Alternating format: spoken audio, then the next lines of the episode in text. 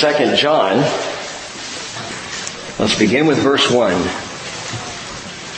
The elder to the chosen lady and her children, whom I love in truth, and not only I, but also all who know the truth for the sake of the truth which abides in us and will be with us forever. Grace, mercy, and peace will be with us from God the Father and from Jesus Christ, the Son of the Father, in truth and love. Well, Father, we pray that you will teach us more of truth in love. And that we will grasp more deeply this concept and it will not, Father, be for us education, but it will be practicality. It'll be, Lord, how we live.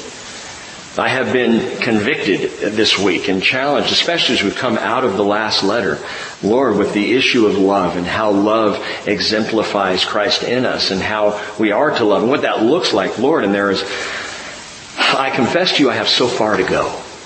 And I think many of us feel that way when we stop and think about how is our love life in Jesus. And so this morning, Lord, I ask your Holy Spirit to keep sanctifying, keep working, keep changing, Keep focusing us. Make us like Jesus.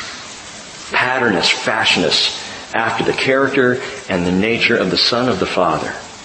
As your children, Lord, we ask for this by your Holy Spirit and by the name of Jesus we pray. Amen. Well, tonight is Tishri the first. On the Jewish calendar, so begins the New Year celebration of Rosh Hashanah which literally means head of the year. And uh, by my calculations, yeah, it's already underway in Israel. It's 7:15 Tel Aviv time right now. And so they're already celebrating Rosh Hashanah, the New Year celebration for the Jewish people. The biblical holiday from which it gets its roots, I think has a better name. Yom Teruah. Day of the trumpet. Or, or day of the shout. The word teruah can be uh, shout or trumpet. Numbers 29 verse 1 says, In the seventh month, on the first day of the month, you shall also have a holy convocation. You shall do no laborious work. It will be to you a Yom Teruah, a day for blowing trumpets. Psalm 81 verse 1 says, Sing for joy to God our strength. Shout joyfully to the God of Jacob. Raise a song. Strike the timbrel, the sweet sounding lyre with the harp. Blow the trumpet at new moon, at the full moon, and on our feast day. So, get out your apples dipped in honey. Get a hold of your shofars. Yom Teruah has begun in Israel and runs through Tuesday evening. Through Tuesday evening. It's supposed to be a day of trumpets. So why is it starting here Sunday evening and running through Tuesday evening? Because the trumpet was to be blown specifically at the first sighting of the new moon. Do you know what the new moon looks like? You can't see it. The new moon at the beginning of the month is, is a complete blackout. You cannot see the moon. We don't see the new moon. What we see is the first sliver of the new moon. And when the first sliver of the new moon appears, then the priest in Israel was to sound the trumpet, to blow the trumpet for Yom Teruah. Now we have computer programs that tell us exactly when that sliver of new moon, actually when the new moon is supposed to happen. New moon is supposed to happen tonight at 9.01 p.m. Israel time. That's 11.01 this morning. That's when the trumpet should sound, or at least that's, that's the moment, according to computer calculations, that the new moon happens. So any time after that, the sliver will be seen. And then the trumpet was supposed to sound. But here's the thing, whether it's today or 2,000 years ago, no one knows the moment of Yom Teruah because the trumpet must sound at the first sighting of the new moon. When's that? Well, it's when they first see it. You could say, when the new moon is waxing crescent, you could also say of that day and hour, no one knows. A year ago when we celebrated this as a fellowship, we had a marvelous time that night just blowing trumpets and annoying neighbors. It was beautiful. But we talked about at that time that this idea of the day and the hour that no one knows, well that's, that's what the Jewish people considered Yom Teruah to be. Was, they didn't know when it was going to happen. They would wait with bated breath until that trumpet sounded. Are you saying what I think you're saying, Rick? All I'm saying is, if the last trumpet were to sound tonight, if the shout were to come this day, if Jesus were to call his church out of the world, would you be ready? Would you be ready tonight? Would you be ready this afternoon? No matter how poorly the Seahawks may be doing? Perhaps you've sat in those games and you've said, Lord, just come now because this is brutal. Now today I fully expect the blood of Broncos to be all over the field, but let's not go there right now. Would you be ready? This idea of readiness, and we have come back to it. Some of you say, Rick, you have talked about this for 15 years. I know. Exactly, precisely. God's Word has talked about it for 2,000 years. Because we are a people who are called to live ready. Ready for Jesus. Are you ready for Jesus? Now, I'm not meaning to freak anybody out, but simply to speak the truth in love that Jesus is coming at a time that you do not think He will. The day and the hour no one knows, but the Father knows. And that day is fast approaching. So we speak the truth in love. You know, you don't have the one without the other. You really don't have truth without love. And you don't have love without truth. You cannot remove truth from love or love from truth. They go more than hand in hand. They are, they are one and the same in expression. You've got to have both. And John knows this. And 1st, 2nd, and 3rd John are not truly just love letters. They are love letters in truth. You could call them truth letters in love. Now in 1 John, he writes out didactically and, and, doctrinally, even theologically, it's a full letter. Though short, he gets into the depth of walking in the light as he is in the light, of, of walking in love, of what it means to truly love the life who is Jesus Christ. And we've been through that now. We come now to 2nd and 3rd John, and these two little letters are very different. I mean, first of all, if your Bible's open, you note the difference right off the bat, because they each just get a page and you're done.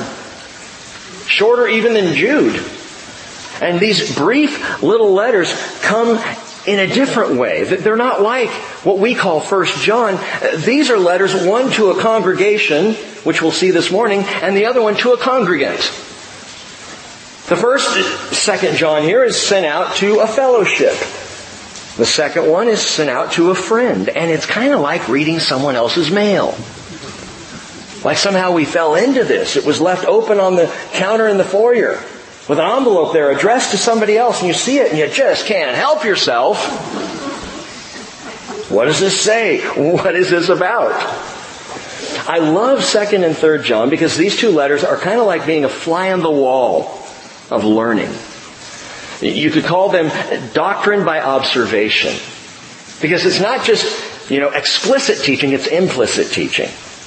It's not overt, it's, it's covert in a way because we read this letter, we read this love poured out from John to a fellowship, to a friend, and we still learn from it. We still recognize instruction by implication. And that's why I believe they're in the scriptures. I believe that's why God preserved them for us. Because in these two marvelous little missives, Jesus Christ is apparent in truth and in love truth and love. Well, let's walk this out. 2 John verse 1. The elder to the chosen lady and her children whom I love in truth. This is still John the apostle. As we talked about with what we call first John, and he may refer to himself as the elder here. He doesn't refer to himself as John, but the language is so similar and, and the writing style and what he has to say, this, this is John. And, and it was observed by others that this was John. I, I don't want to get ahead of myself, but he refers to himself as the elder and some believe, and I think this is a good guess, that he's doing so in code. That John is writing in code due to the serious persecution that is, was waged against the church at this time. So then rather than alert the authorities that this is from John, oh, track him down, that perhaps John is writing in code, referring himself to the elder, and he writes to the church and gives the church a code name as well. based on the testimony of several first and second century church fathers who I mentioned before, Papias, who was of the first century on into the second, and then Irenaeus, they all claim this is John. All three of these letters written by John, John the apostle, John the elder as he refers to himself. And then he writes, I also believe in code to the chosen lady and her children. The chosen lady. This may be code as well. The electe kyria is what he says in the Greek. Electe kyria, and some suggest perhaps electe is a name. It reminded me of a Saturday morning cartoon when I was a kid, Electra Woman and Dyna Girl. So maybe Electe is, or Eclecte is her name. That's possible, I guess, or, or Kyria is her name. And, and both these with, with kind of defining marks. So this could be written to the Lady Eclecta or to the noble Kyria. Something, yeah, that's, that's it. It's to a woman and her children. Well, there's a problem with that. See, it's not just a woman and her children. It is to a fellowship, I'm absolutely convinced. Her children could be her own family. I mean, that's possible. Could also be a fellowship of believers meeting in her home, if again it's the woman, or what we're really talking about, and this is what I believe after studying this through, that the chosen lady and her children are a church. That this is a church fellowship, possibly meeting in a home, possibly meeting just in another town nearby or in a village. But I think it's an affectionate alias for a fellowship. Why? Well, specifically, throughout the letter, though he addresses the lady, he always addresses her in the second person plural, which is to say, you all. So it's a plural form as to a group. In Texas, you'd say all y'all. Okay?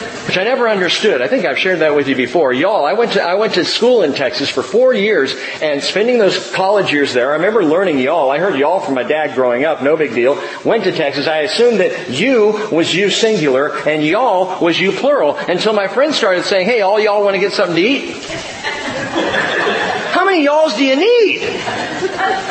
So this is what he's saying when he writes, and note this in verse 5, he says, Now I asked you, lady, but the you is the second person plural, and you wouldn't do it that way. You, you do it in the first person singular. So he's saying, I, am asking you, lady, and the lady is all of them, and the lady again, I believe, is this fellowship. In the Hebrew scriptures, John himself, being a Jew, knows that Israel is often referred to as daughter, as wife, as mother, even at times as bride, and by the writing of this letter, these three letters, toward the end of the first century, in the 90s AD, the church had already been referred to more than once as a bride. Uh, Paul implied this back in the 60s AD. Uh, Ephesians 5:31 For this reason a man shall leave his father and mother and shall be joined to his wife and the two shall become one flesh. He says this mystery is great. But I am speaking with reference to Christ and the church. The church married to the Christ, the church being the bride of the Christ. And of course, John had written, Revelation 19:7, let us rejoice and be glad and give the glory to him for the marriage of the lamb has come and his bride has made herself ready. So for all those reasons, for the way he addresses in the second person plural, and the, the, Hebrew focus on referring to the Hebrew people in a feminine as in daughter, wife, mother, and the fact that the church was called the bride, all of this put together, you read the chosen lady and her children, and John appears to be writing to this church fellowship.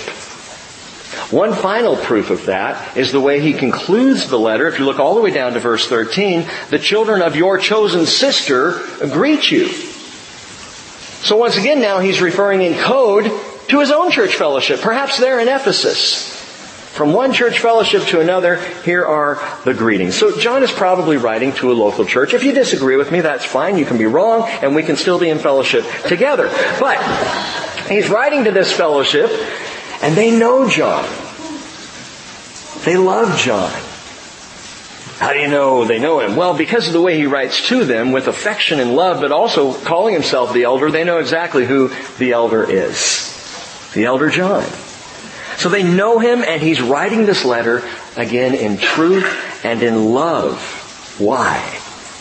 There is an implicit warning in all three of these letters against a traveling band of deceptive disciples who John goes to so far as to call Antichrist. Keep that in mind because it underlies everything that John is talking about here. To the elder, or the elder to the chosen lady and her children, whom I love in truth, and not only I, but also, note this, also all who know the truth. All who know the truth. Do you know the truth? Do you love the truth? If you love the truth, you must love those who love the truth. If you love the truth, you must love the church. And there isn't an option other than that, though we in our 2,000 years of church history have tried to come up with options, to come up with alternatives I love the truth, but I don't like that guy. And I'm not pointing to you, Gary. I'm pointing over here. I love the truth, but I don't like her. No, you can't say that. If you love the truth, you love those who know the truth. Dear fellowship, if you've been here lately, you know. We have been pressed on this point. Perhaps I more than any other, because I have to sit here and pore over this, that I have been pressed on this issue of love in the church. Love in the church. If John had any message at the end of his life, life, as we have talked about already, it was little children, love one another. That trumps everything else. There is nothing that even comes close to the standard of love for God's people. That must be what characterizes us. We cannot say we love the truth and not love the people who love the truth. And I know and I have heard, I've been hurt by the church. I've seen too much hypocrisy in the church. I've heard people say the church is too this or the church is not enough that or the church needs more of the other. I've heard the complaints about church I've watched people leave one church to go to another, kind of like leaving a marriage to go to another, like you really think it's going to get better. Perhaps the problem is the one leaving. No offense intended. But we carry our stuff with us, don't we? Well, I'm getting out of there because I don't like the way that, and so I'm going, we have to love those who love the truth. Well, what if I don't like them? He didn't say anything about like. Wait, I don't have to like them? That's good. No, no. What's amazing is if you love someone the way God loves us, the like will follow. The like will come along. Sometimes we annoy each other or we get under each other's skin, but the like will come along. People have all kinds of things they will say negatively about the church so as not to go to church. Man, fill in the blanks. I have heard it all. I have seen it all. I have felt it. And I must admit I've caused it in some. I, I know that I have been, over the years, I've been the reason why someone has kicked up their heels and left. I don't like that. Never feels good when you recognize that, that truth. But here's the deeper truth. If we love the truth, we must love the people who love the truth. And there is no alternative for us as followers of Jesus. Can we pause just for a dose of reality here for a moment? and recognize this, that the church is not a single cell organism. Which means that Daniel and I are not going to be alike in every way. It means that Steve and I are going to approach things differently. Joel and I are not going to always see eye to eye. We are not a single cell organism. We are a multi-cell organism. And it's described beautifully in 1 Corinthians 12, and I'll just read this to you. Verses 12 through 14, Paul says, For even as the body is one, and yet has many members, and all the members of the body, though they are many, are one body, so also is Christ. By one Spirit, we were all baptized into one body, whether Jews or Greeks, whether slaves or free, and we were all made to drink of one Spirit. And then he underlines, for the body is not one member it is many. Down in verse 18, he says, Now God has placed the members, each one of them, in the body just as He has desired. You know, something, I've had this conversation with God. He doesn't give me the choice as to who comes to the bridge. He doesn't ask Rick's opinion.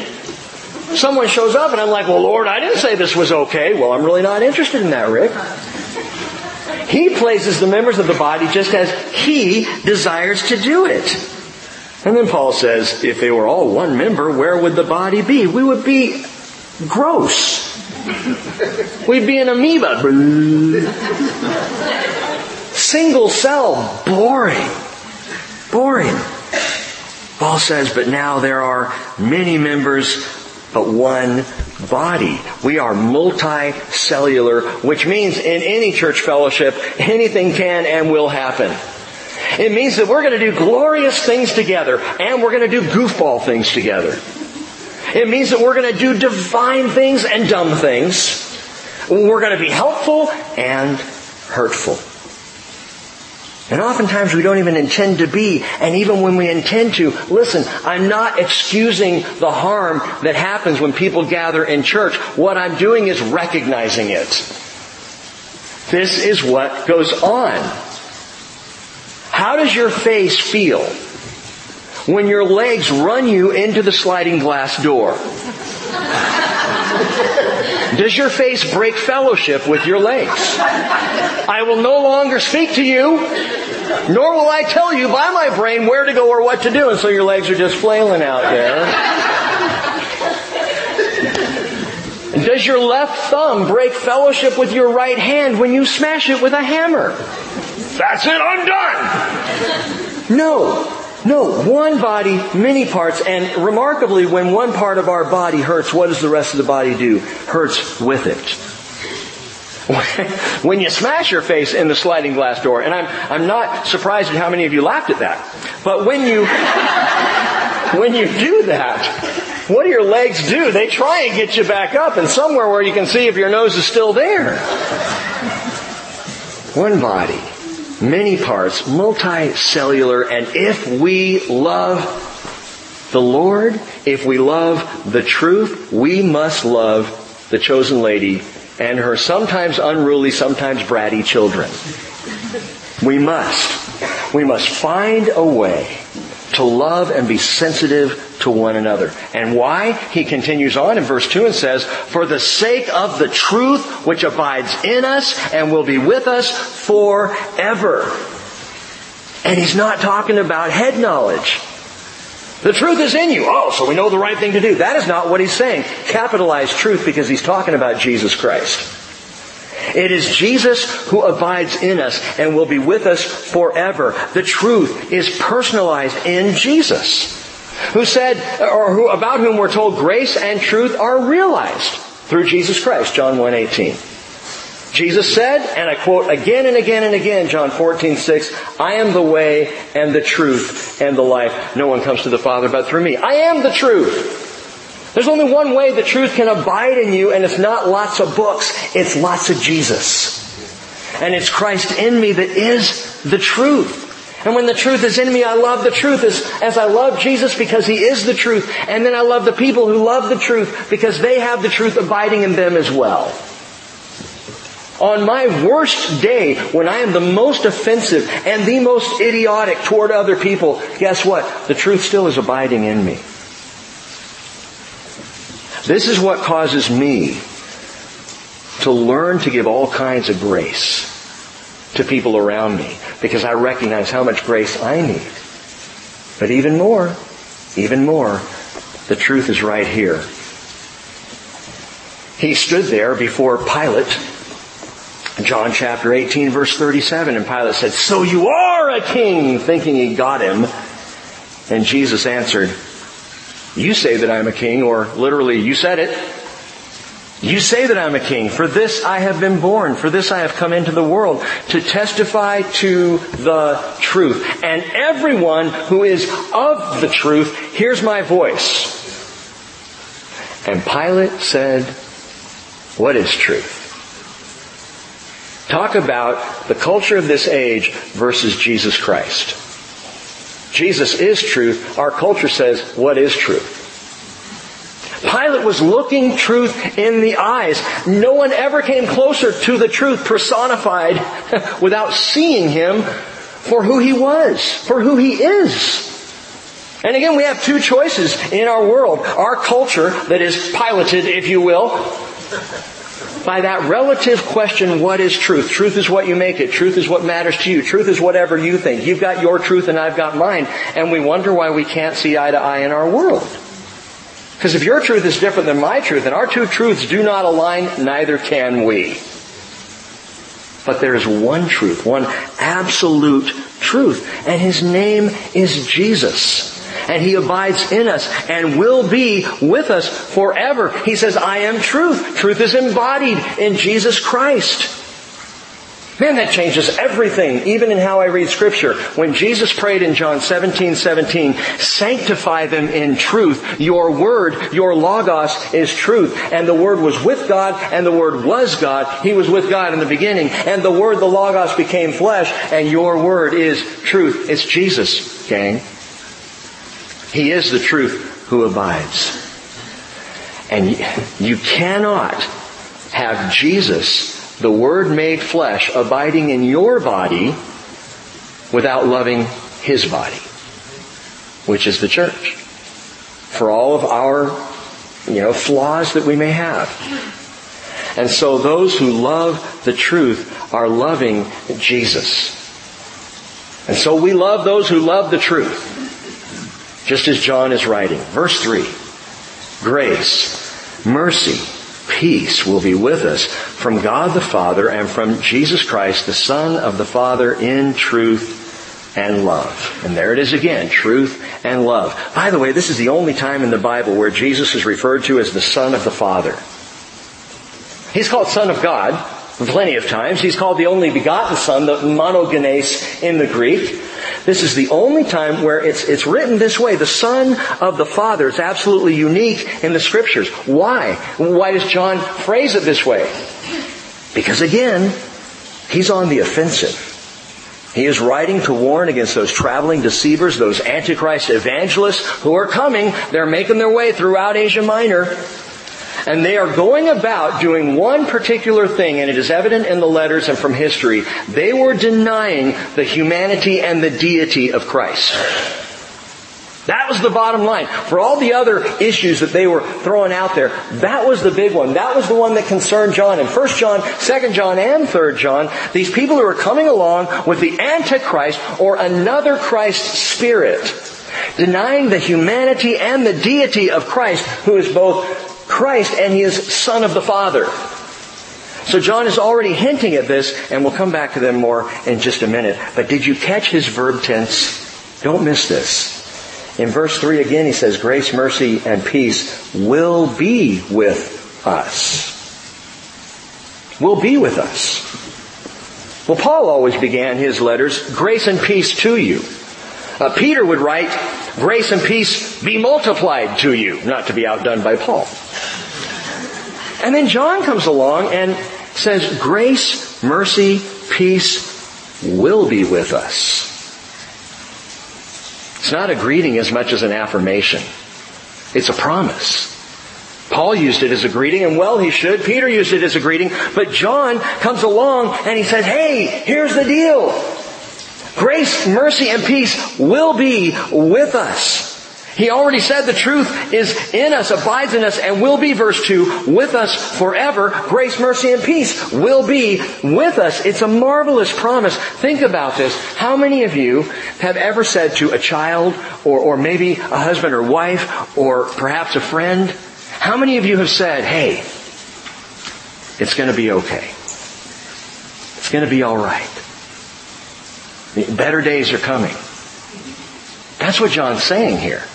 Grace will be with us. Mercy will be with us. Peace will be with us. And it's one of those marvelous truths of following Jesus that you know, that you know, that you know, regardless of the heartache or pain or difficulty of this day, grace, mercy, and peace will be with us. Just as the truth is in us. How many of us just need to hear that from time to time? It's going to be okay. in Jesus, it's going to be okay. Yeah, but, but I have this diagnosis. It, it's, it's going to be okay. Yeah, but my family's falling apart. It's going to be okay. Yeah, but I've got people coming against me or I'm hurting here, or I'm frustrated or I'm lost. It's going to be okay when the truth is in you. He will be in you forever. And grace, mercy, and peace will be with us. John man, he would, he would cogitate this, collate this all together, this reality more formally in the letter that we just studied. As we go through here, 2nd John this morning and 3rd John Wednesday night, I think you'll start to get the notion that he wrote these first.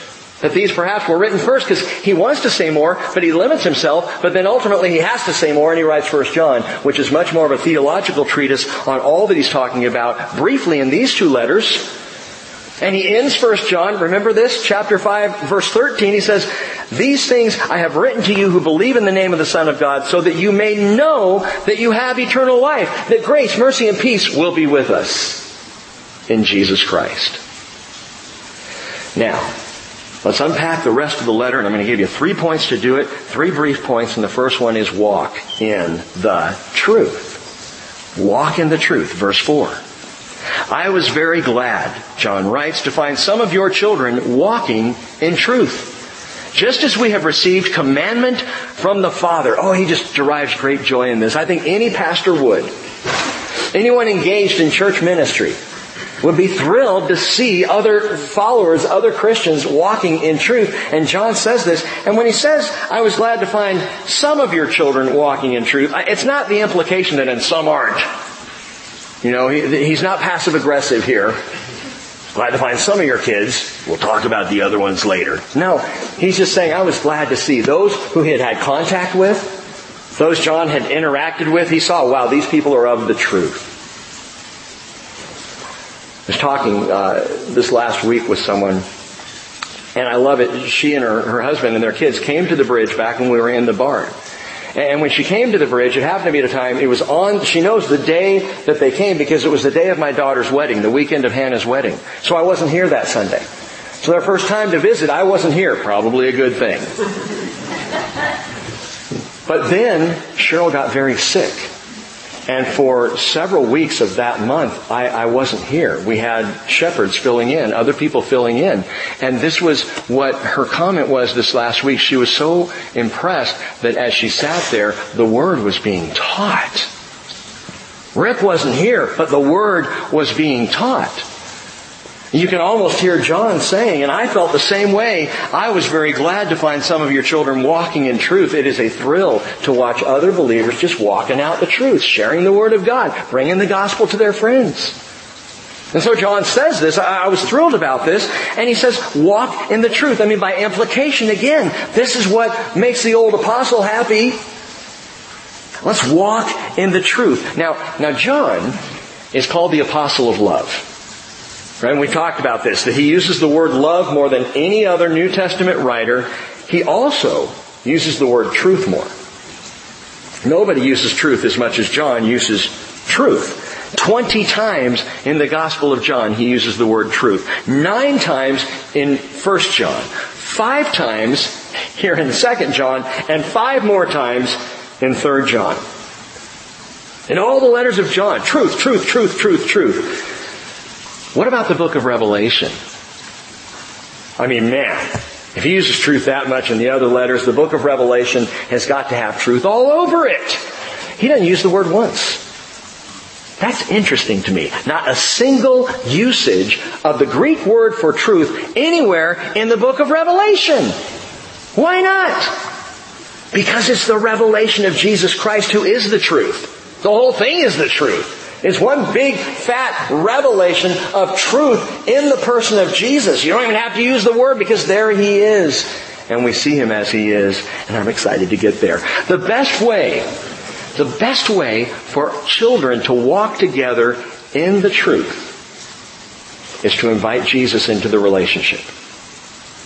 Whether it's a marriage or a friendship or family, koinonia in a church fellowship, the best thing we can do is invite Jesus into the relationship. And where we're having wonkiness in relationship, when we're in conflict in relationship, Mark these words, if you invite Jesus into the conflict, you will have peace.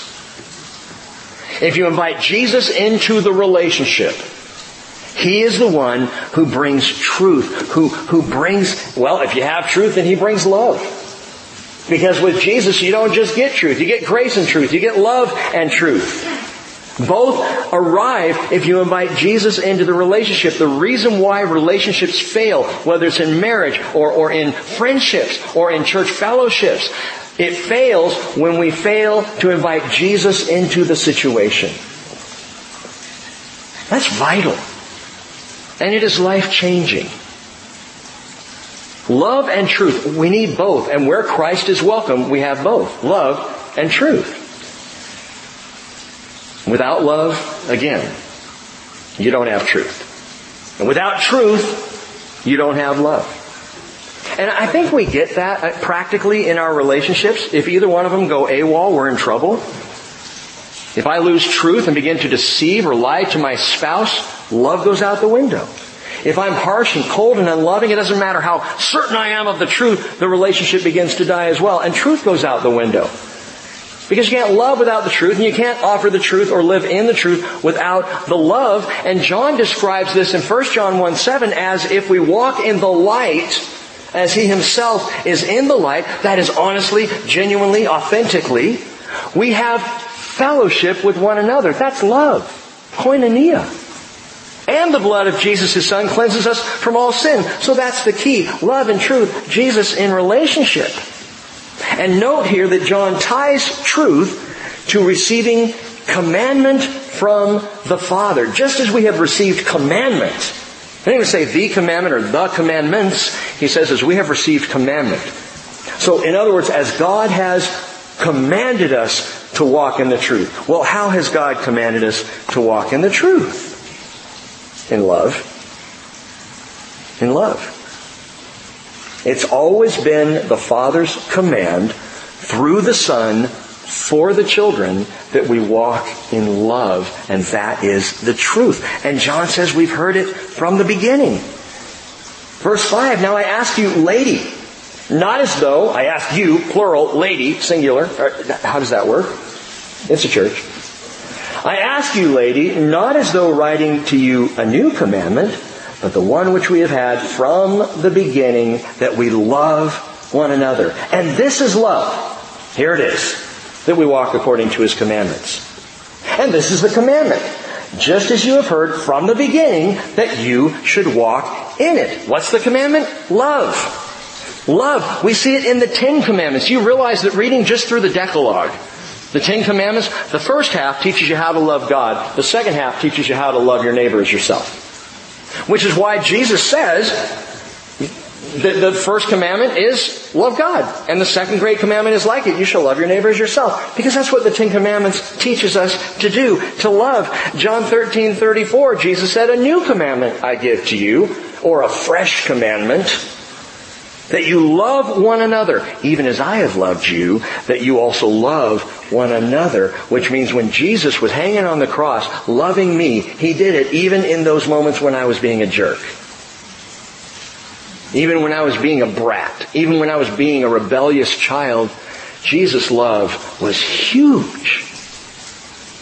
I don't think we can love too much if we love in truth. And I don't think we can be too deeply entrenched in the truth if we do so with love. Jesus said in John 14, 15, if you love me, you will keep my commandments. It's just what happens. John 15, 13, greater love has no one than this, that one lay down his life for his friends. If you love the truth, again, you gotta love those who love the truth. That's the commandment. And this commandment, he says twice here in verses 5 and 6, was from the beginning. What does that mean? It means it doesn't change. It's the same commandment it's always been. You may have heard in life, I've heard this phrase, heard it applauded. People think this is really, you know, pithy and intelligent. The only constant in life is change. No, it's not true. God never changes. God's love never changes. God's word of truth never changes. These have been constant from the beginning. So this is not a new command. It goes back to Jesus. It precedes Jesus coming in the flesh all the way back to His Spirit confirming it through Moses in the Ten Commandments. It goes further back than that. It has always been with us. The love of God to, to the, the command of God to love. That is the calling and it doesn't change. So to walk in truth is to walk in love. To walk in love is to walk in truth. Are we getting the point? Because I keep needing to hear this. Love and truth, man. Truth and love, ladies. Ephesians 4:15 Paul said speaking the truth in love we are to grow up in all aspects into him who is the head even Christ. Speaking the truth in love. When we drop in love, we are in trouble. We're just speaking the truth. Because that's the way it is. Not without love. Without love, we're going the opposite direction. 1 Peter 1.22, Peter writes, Since you have in obedience to the truth purified your souls for a sincere love of the brethren, fervently love one another from the heart. Because truth is going to lead into love if it truly is the truth of Jesus Christ. 1 John 3:18 he said little children let us not love with word or with tongue but in deed and truth. Let our love be real. Now, aside from the obvious benefits, why does this matter so much to John in this letter? Verse 7. For many deceivers have gone out into the world. Those who do not acknowledge Jesus Christ as coming in the flesh. This is the deceiver and the Antichrist. Watch yourselves that you do not lose what we have accomplished, but that you may receive a full reward. Second thing to note here. Not only walk in truth, but watch out for deception. Watch out for deception. John is warning in this letter, they're coming. He warned in 1 John, they're out there. They're walking. 1 John 2:19 they went out from us but they were not really of us for if they had been of us they would have remained with us but they went out so that it would be shown that they are all not of us. Or 1 John 4:1 beloved do not believe every spirit, but test the spirits to see whether they are from God, because many false prophets have gone out into the world. And John is warning about those who have gone out, meaning, get this, meaning they once were of us. They went out from here, John says. They were in fellowship. They knew about Jesus. They were walking with us for a season until they went out, and then we knew they really weren't of us. Deception in the church. Tares among the wheat. God said this would be. Watch out for deception. I will tell you this, the only way to not be duped that is, in following Jesus, the only way to be clear in both head and in heart is to know the one who is truth and love, which is why we spend so much time coming right back to Jesus. The more we are focused on Jesus, the less we're going to be deceived by those who are untruthful. The more we are focused on Jesus, the more we're going to love even those who are unlovable. We keep our eyes on Jesus. Listen, the single greatest deception in and among Christian churches then and today, and today, is the deception that diminishes Jesus Christ. And it's still all over the church. The deception that diminishes Jesus, makes him anything less than who he really is. Verse 9, anyone, John says, who goes too far and does not abide in the teaching of Christ does not have God. The one who abides in the teaching, he has, note this, both the Father and the Son. John knew and stated in his gospel, in his letters, and magnificently in the revelation, he stated the humanity and the deity, the divinity of Jesus who is Christ. Get that. Even in the name, inherent in the name Jesus Christ is the divinity of Jesus. You can almost break it down that way. Jesus, a very human name, speaking of his humanity, even as a human being, through whom God would save because Jesus means God saved. Christ, Christos, Mashiach, Messiah, anointed one. This is God. And when you go through the Hebrew scriptures and you study Mashiach, Mashiach is God. There is one Savior, he says in Isaiah, and I am Him. Just me. There is one God and Savior, one Mashiach, one Messiah, Jesus Messiah, Jesus God. So even inherent in His name, you have humanity and deity hand in hand together beautifully. And in all truth, what John is saying is if you do not acknowledge this, you don't know Jesus for who He is. There are all kinds of other Jesus ideas out there or presentations out there. Those who would go too far, know that. He says, anyone who goes too far and does not abide in the teaching of Christ does not have God. This is the Antichrist spirit. How so? Because, as I said, the spirit of Antichrist always tries to give another version of Christ. Ultimately, the Antichrist, who we'll study when we get into Revelation, in depth, and he's a frightening character. But the Antichrist will present himself as the Savior of the world. Will present himself as, I'm the Messiah. I, am the one. It's me. You know, the Antichrist, the other Christ. That's what he does. And it's what the spirit of Antichrist has done down through the ages, present another version of Jesus. That phrase goes too far is literally to get out ahead or to go beyond. Revelation 22:18, John writes, I testify to everyone who hears the words of the prophecy of this book. If anyone adds to them, God will add to him the plagues which are written in this book. If anyone takes away from the words of the book of this prophecy, God will take away his part from the tree of life and from the holy city which are written in the book. You know of those who have gone too far, who have gone out ahead, who have gone beyond the message of Jesus Christ, the doctrine of Jesus Christ. Further revelations. Muhammad did it. A new revelation. Joseph Smith did it. A, a further revelation. To understand who Jesus really is, and by the way, Joseph Smith, in so doing, presents a Jesus that is not the Jesus of the Bible. He's another Jesus. A different Jesus. He's gone too far. And that's why I say this deception has been in the church and in the world for 2,000 years. People trying to present an alternative Christ. And we had it happen here at the bridge many years ago. Interesting situation. Freaked me out. we hadn't been a fellowship very long and a man and his wife rolled into town with fantastic visions. This guy had a story. He could weave a tale. We all gathered in a living room because he wanted to share with us, and he wanted to do it on a Sunday morning. I said, "Well, let, let me meet, let me get to know you here, find out something about you." My hackles were up.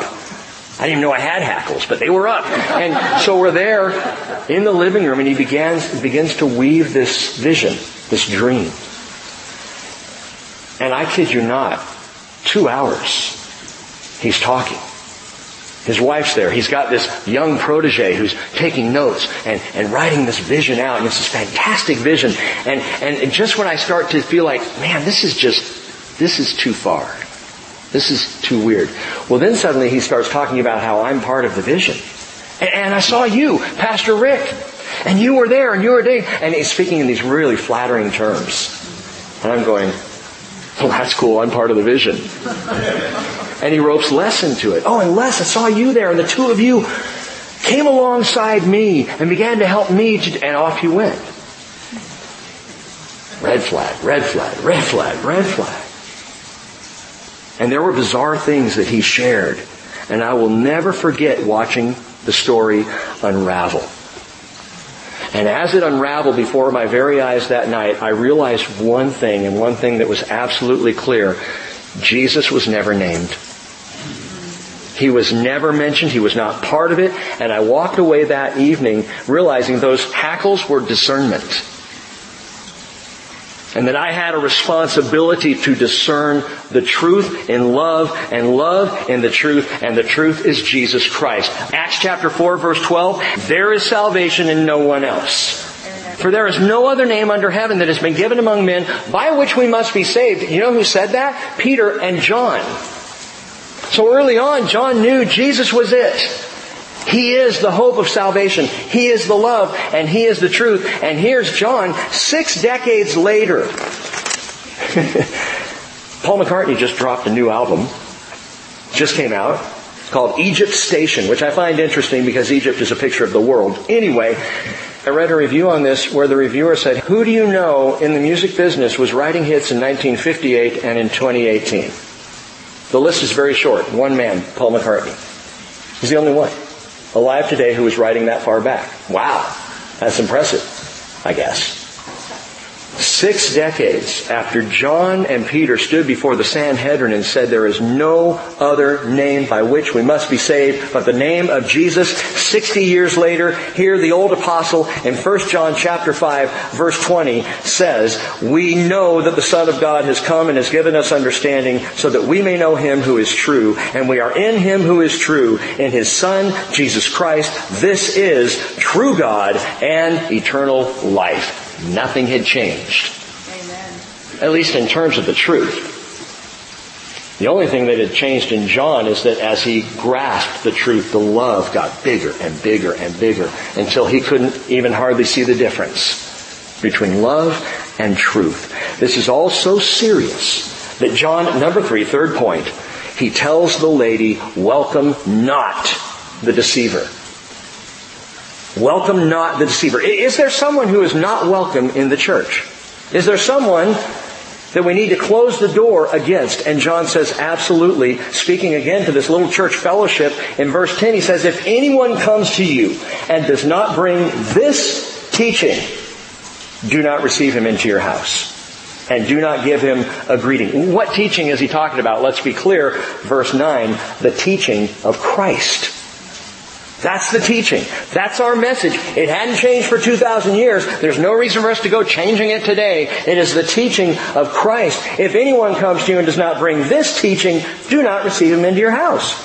Do not give him a greeting, and watch this verse 11, for the one who gives him a greeting participates in his evil deeds. To this day, I can't tell you how close we came to participating in evil deeds on that night.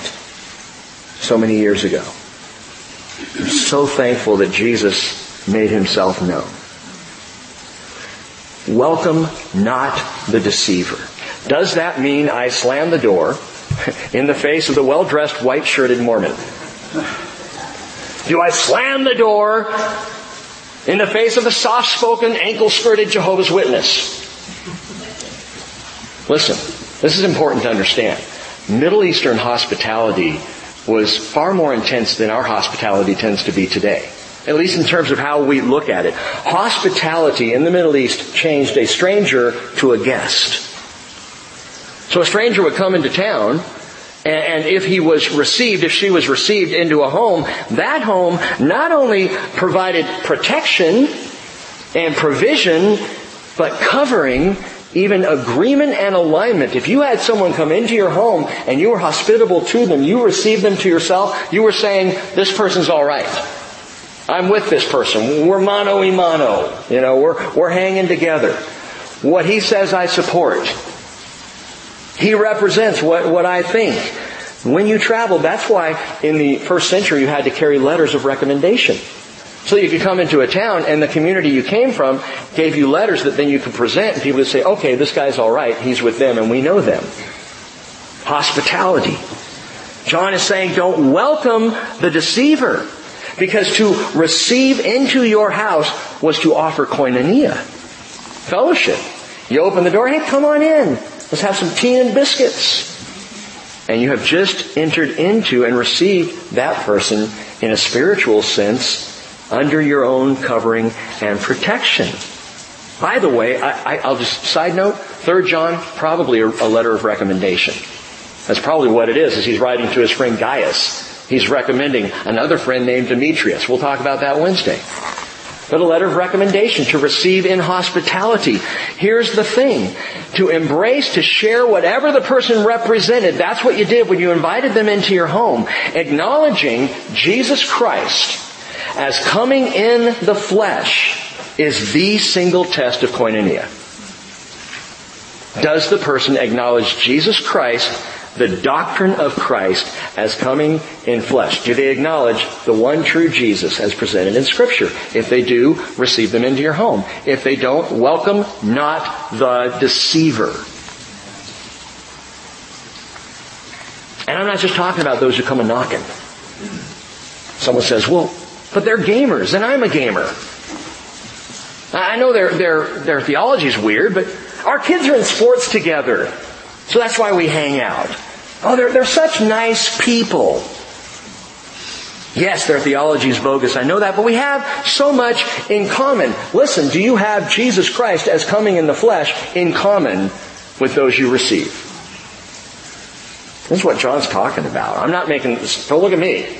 Some of you are going, that sounds pretty inhospitable, Rick. Talk to John. He's the one who wrote it. Jesus is the measure of fellowship. Now let me give you one clarification. John is talking to a church fellowship about those who had gone out from among them and were bringing the deception of Antichrist. John is not saying reject the sinner. He's saying reject those who claim to be Christians but reject the doctrine of the Christ. You see the world, this, is, this would totally blow the world away if they understood this is what we thought. You're a sinner? Come on in. You're messed up? We love you. You've got serious sin issues in your life and you don't know who God is? Come on in. Let's have dinner. Let's break bread together so we can share Jesus with you. You claim to be a Christian and you don't abide by the, the reality of Jesus, who He is? You're teaching some false doctrine? You are not welcome in this church or in my home. That's what John is saying. The standard, the test of fellowship is who Jesus is himself. And so he finishes the letter, though I have many things to write to you, I do not want to with paper and ink, but I hope to come to you and speak face to face so that your joy may be made full. The children of your chosen sister greet you. Did John ever meet up with her? The chosen lady and her kids? We don't know. Perhaps. We do know that John ultimately put ink to paper about many things, all written in 1 John. And that's why again we think second and third may have come prior to first. Doesn't matter if you disagree, that's not the doctrine of Christ, just agree with what's in the letters. But he writes this he clearly declares in 1 John the doctrine of Christ in truth and love. If you're uncertain of the doctrine of Christ, go back to 1 John and pore over it until you know. Because He is true God and He is eternal life. And what John shares with the lady and her children is to walk in the truth, to watch out for deception, even to welcome not the deceiver. And I will leave you with one last thought this morning. Watch out for the coming Christ. Did you catch what he said? Look at verse 7 one more time. Many deceivers have gone out into the world, those who do not acknowledge Jesus Christ coming in the flesh. And this may actually indicate the second coming of Jesus. The verb tense, the way it's written, it's not just, right, he doesn't say those who do not acknowledge Jesus Christ came in the flesh, which he says in 1 John. He says Jesus Christ coming in the flesh. Part of the doctrine of Christ is knowing that He's going to come back. It's knowing that when He resurrected, do you know this? He resurrected in the flesh. Full bodily resurrection, which is why Jesus is the only begotten Son, the monogenes, because there's no one like Him in all history. Jesus is the only one, not in history, in eternity, He's the only one, fully God and fully man, and still is. In His resurrection, it was full bodily resurrection. He, he resurrected in the way that we will be. We're going to have these bodies, oh, not like they are now. Glorified. Marvelous. No one's going to look in the mirror and go, I don't even think there will be mirrors in heaven. We'll just be basking in the glory of Jesus. But the Bible tells us, behold, Revelation 1 7, he's coming with the clouds, and every eye will see him, even those who pierced him, and all the tribes of the earth will mourn over him, so it is to be. Amen. So you can be on the earth mourning his coming, driven to your knees in fear and trepidation, or you can be riding behind him, as he comes back. Revelation 19, I don't have time for that this morning. But when he comes, just like John says, dear lady, I hope to come to you and speak face to face. When Jesus comes, we will see him face to face. If the last trumpet were to sound tonight, if the shout were to come, if Jesus were to call his people home, would you be ready to see him in truth and in love face to face? Revelation 22:20 he who testifies to these things says, "Yes, I am coming quickly. Amen. Come Lord Jesus." Let's pray together. Holy Father, we pray as the people of Jesus Christ. We recognize the very clear doctrine of Jesus who is both God and man. The doctrine of Messiah who came, lived in this world, died on the cross as both high priest and lamb, as the offerer and the sacrifice.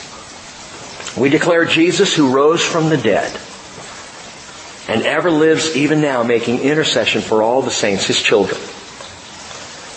We pray and we bow before you, Lord Jesus, this morning, and again here in our fellowship, we declare you our God and Savior. And we love you. And we need your help to love each other better. We believe you, but we need your Spirit to know your truth more clearly. My prayer this morning for our fellowship is simply that, love and truth in Jesus. Father, I thank you for what you have poured out. I pray you will continue to pour out until, until Jesus calls us. And Lord, I'm of a mind I would love for it to be today.